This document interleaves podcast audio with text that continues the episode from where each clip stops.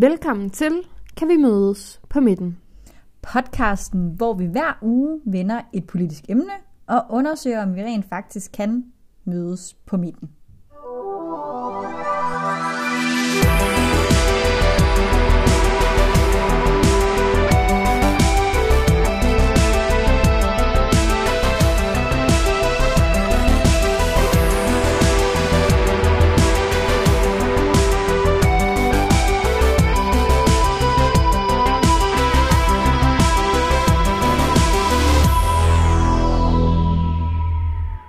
Vi har noget, vi skal fejre i dag. Ja, jeg kan godt se, at du har fundet den helt dyre vin frem. Hvad går det ud på?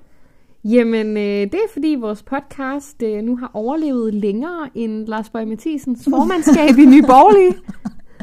Nå, for delen. Ja, det kan jeg godt se. Det må vi jo øh, hellere fejre, så skål på det. Skål, du gamle! Det er jo en bedrift i sig selv, eller hvad man skal sige. ja. Udover at, øh, at skåle nu her, så skal vi jo tale om noget, der kan kridte linjerne en lille smule op. Og måske også få folk op af stolene. ja, måske. Vi skal tale om øh, værnepligt, og så vender vi nok også et kommentarspor eller to, som sædvanligt. Må ikke. Jeg skåler i øvrigt med en, der glædeligt kalder sig centrist, men indrømmer dog, at hun er skabsborgerlig. Kristin Biel Vinum. Og jeg skåler selvfølgelig med den tidligere dansemus på Crazy Daisy i Bøgeskoven, og nu politisk kommunikationskonassør Ida Ehrenrej.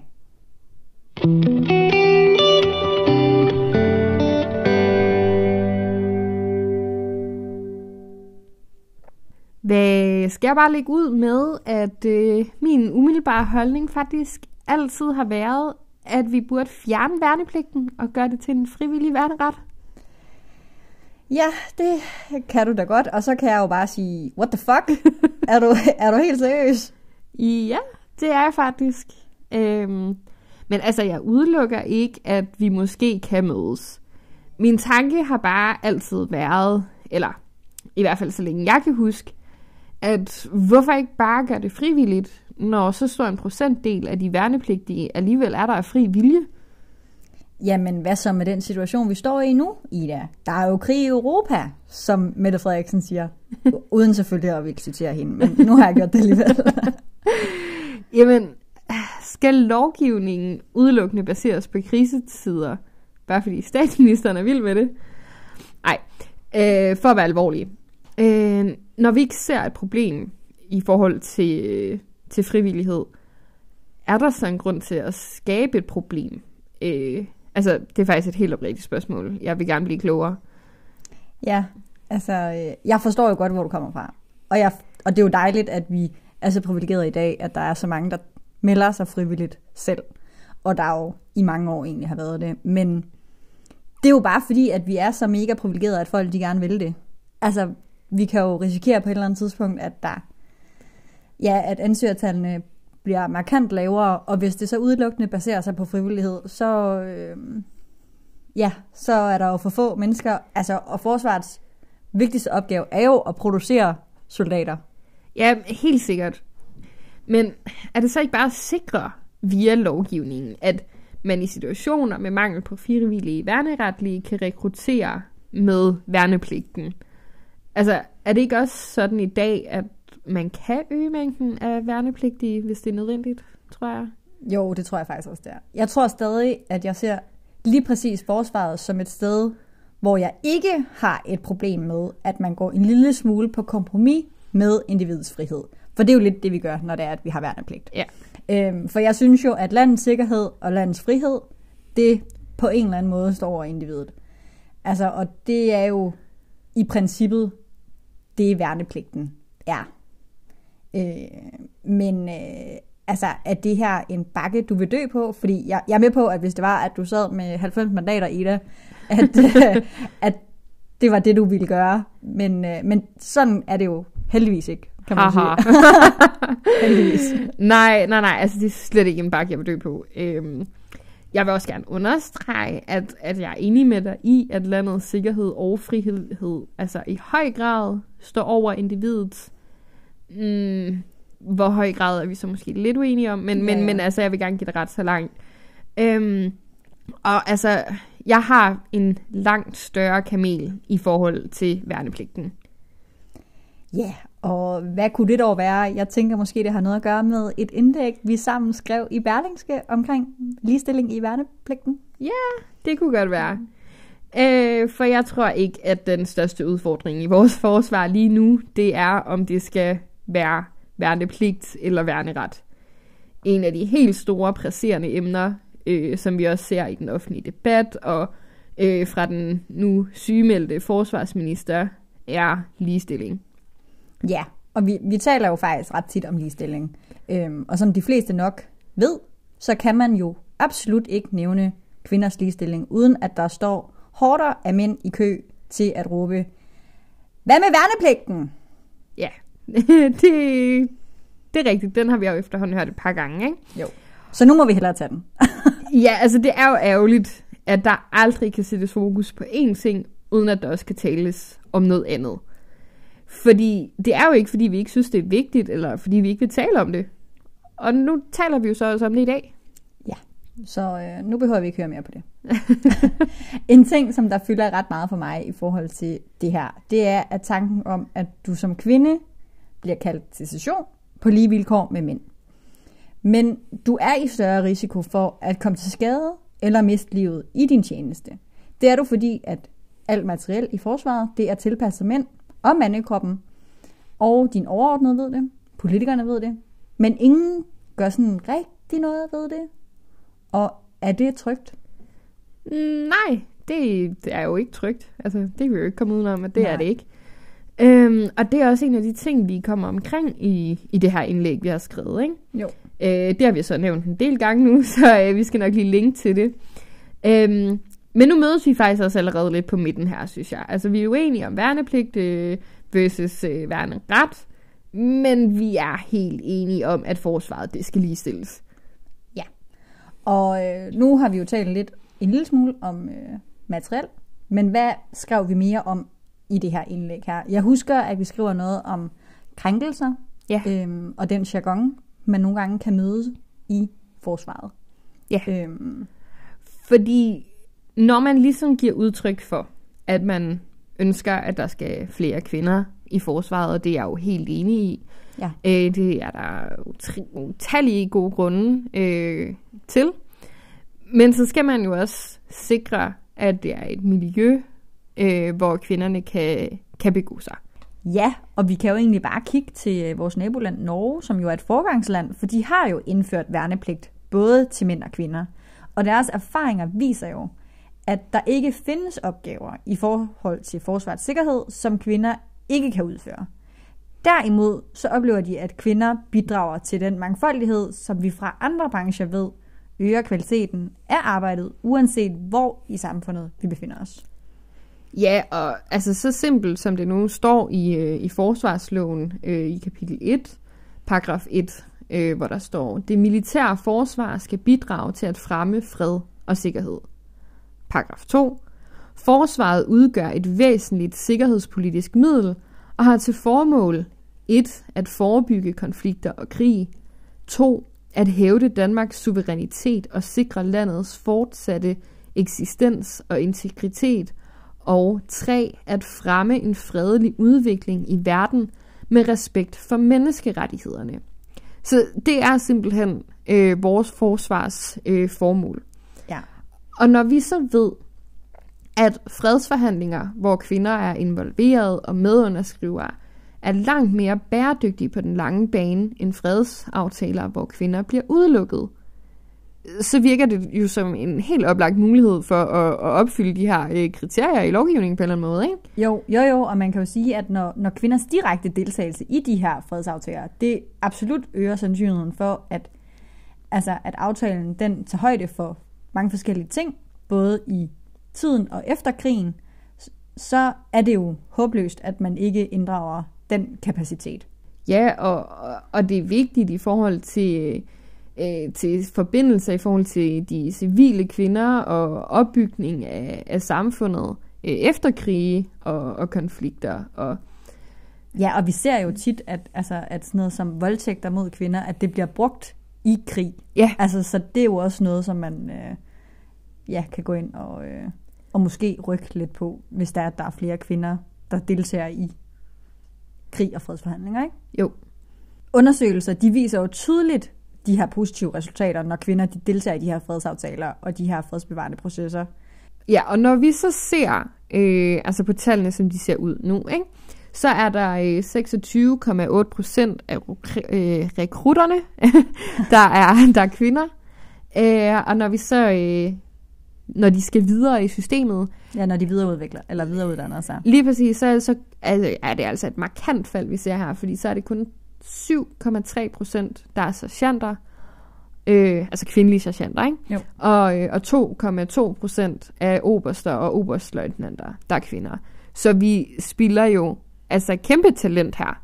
Ja, og det viser jo med al tydelighed, at der er et eller andet, der går galt i forhold til, at vi inviterer kvinder indenfor, men at de, når de kommer ind i miljøet, at de ikke har lov, lyst til at blive der. Ja, for, fordi selvfølgelig, som vi taler om, den her utryghed i forhold til materiellet, og det, bes, be, altså, det spiller da en rolle. Selvfølgelig gør det det. Øhm, men det gør miljøet og kulturen altså også. Ja.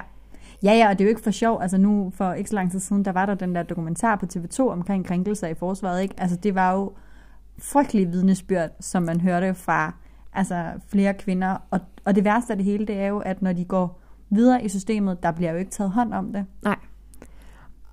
Og, og det, er, altså, det er et kæmpe problem, og det er, jo, det er jo sådan nogle ting, vi også har set under øh, øh, hele den her MeToo-debat, at der er behov for at vide, hvad man skal gøre, når man er blevet udsat for krænkelser. Øhm, og øh, nu, jeg har jo ikke været i forsvaret, men, men, men altså de ting, man hører ikke i forhold til, øh, at du skal gå, øh, gå til din næstkommanderende osv., jamen hvad hvis det er ham, der har krænket dig? Ja.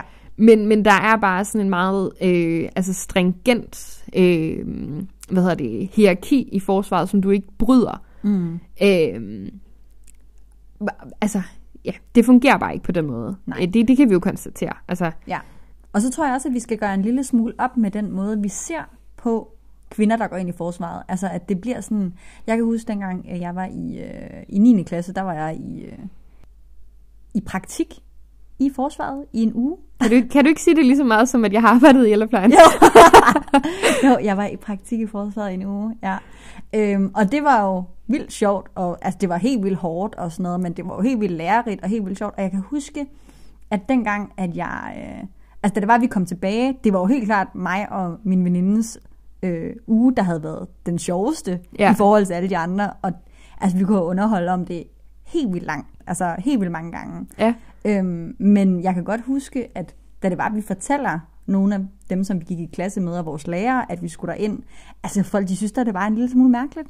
Ja. Altså, hvad skulle man der, når alle de andre, de Mm, enten to- var på handelsskolen, eller, øh, eller en eller anden virksomhed? To små piger, som jeg. Ja, præcis. Altså, det, det, er jo, det er jo sådan nogle ting, vi skal gøre op med, ja, helt sådan sikkert. så, at man egentlig ikke ser, ser det mærkeligt i, at man øh, vil derind. det er jo også noget, der ligger i den her rekrutteringsproces, ikke? og hvordan man taler om forsvaret. Fordi når vi, når vi også lige har kigget på den her forsvarslovgivning, øh, og vi ved jo, at der er øh, størstedelen af arbejdet øh, i forsvaret, har jo ikke så meget at gøre med øh, at gå i øh, bevæbnet krig. Nej. Altså, der er så meget øh, arbejde og, hvad hedder det, kon- konflikthåndtering og fredsarbejde, øh, sprogarbejde og altså den, den mængde af viden, der også er behov for i forsvaret.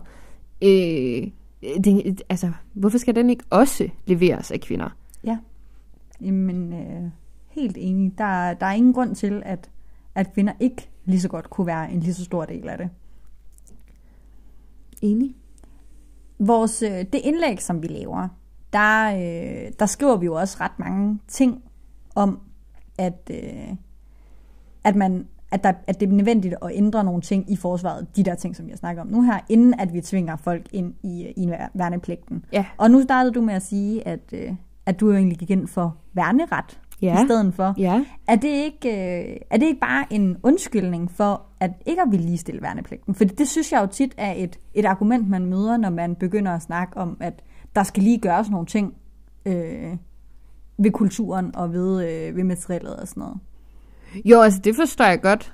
Ja. Øh, men det er det ikke. Nej, okay. Altså, øh, for jeg synes helt forbundet af mit hjerte, at det skal ligestilles, og det kan da kun gå for langsomt. Ja. Men derfor skal vi jo stadig tale om, hvad det er for nogle forhold, vi smider kvinderne ind i. Altså, fordi det, det er jo ikke øh, fordrende for ligestilling, fordi vi kan jo se, hvor mange kvinder, der så springer fra. Ja. Altså, det er jo ikke fordrende for ligestillingen, at kvinder så kun gider den tid, hvor de er værnepligtige. Det, det, det ændrer jo ikke, ikke på det. Nej. Og så, så kunne man jo også bruge det til, til en god lejlighed for også øh, forbedre vilkårene for mænd. Det handler jo ikke kun om kvinder. Nej, absolut ikke. Øh, men nu har vi ligesom muligheden for at tale om, at hvis I gerne vil have ligestillet det her, hvis I gerne vil have flere kvinder ind, så gør kulturen bedre. Ja, ja, ja og det tænker jeg kun også kommer mænd til gavn. Ja. Altså på, på, den, på den lange bane. Helt enig. Øhm, skal der andre, øh, nu har vi talt en hel masse om øh, kulturændring og, øh, og ændring i øh, materiel og tøj og alt sådan noget. Skal der andre foranstaltninger til, for at vi gør øh, forsvaret mere oplagt? Altså nu taler vi også en lille smule om, øh, om rekruttering, hvordan at man rekrutterer kvinder i forhold til, i forhold til mænd. Men hvad, øh, hvad, hvad tænker vi ellers? Ja, altså jeg tænker, at noget, der spiller en helt stor rolle, det er, at mm, forsvaret sådan som system eller styrelse er ekstremt lukket om sig selv. Ja. Øh, og vi ser den her med, at øh, de uddanner sig selv, de undersøger sig selv, de sanktionerer sig selv. Ja. Øh, og det har vi bare set i rigtig mange år nu, og det fungerer ikke. Nej, og det gør det jo sjældent, og det gør det jo faktisk ikke ret mange steder. Nej, selvfølgelig gør det ikke det. Nej. Men, men det er jo en ting, øh, der skal kigges på, og nok også for politisk hånd. Altså det er, det er igen en ting, som man er sådan lidt bange for at pille ved. Ja. Øh, og Trine Bramsen kom jo vældig øh, i vælten, da, da hun sagde, at øh, En styrelseschef. en styrelseschef, ikke? Ja. Og så, så må jeg også øh, lynche mig. Men måske man skulle begynde at pille forsvaret ned øh, på, på niveau med andre styrelser, fordi det er det. Ja. Det er en styrelse, og man skal ikke øh, have lige så meget berøringsangst. Øh, selvfølgelig skal man lytte på dem, der ved noget om det, det er slet ikke det. Men også i forhold til det her med at uddanne sig selv og undersøge sig selv. Øh, det er jo også det, der bliver problemet med krænkelserne. Ja. Jeg tænker også, at lige præcis forsvaret, at det er endnu vigtigere, at, det ikke, at de ikke skal undersøge sig selv. Fordi at det netop er så hierarkisk opdelt ja. derinde. Altså, fordi man kan jo godt risikere, at det er ens overordnede, som der har krænket en, som man jo så skal gå til. Det dur jo. Og så skal han undersøge sig selv. Ja, ja. altså det dur jo slet ikke. Altså, så jo mere hierarkisk opdelt er, jo, jo mere behov har man for at, altså, at skille de der led ad. ja, Det tror jeg er rigtig vigtigt. helt enig.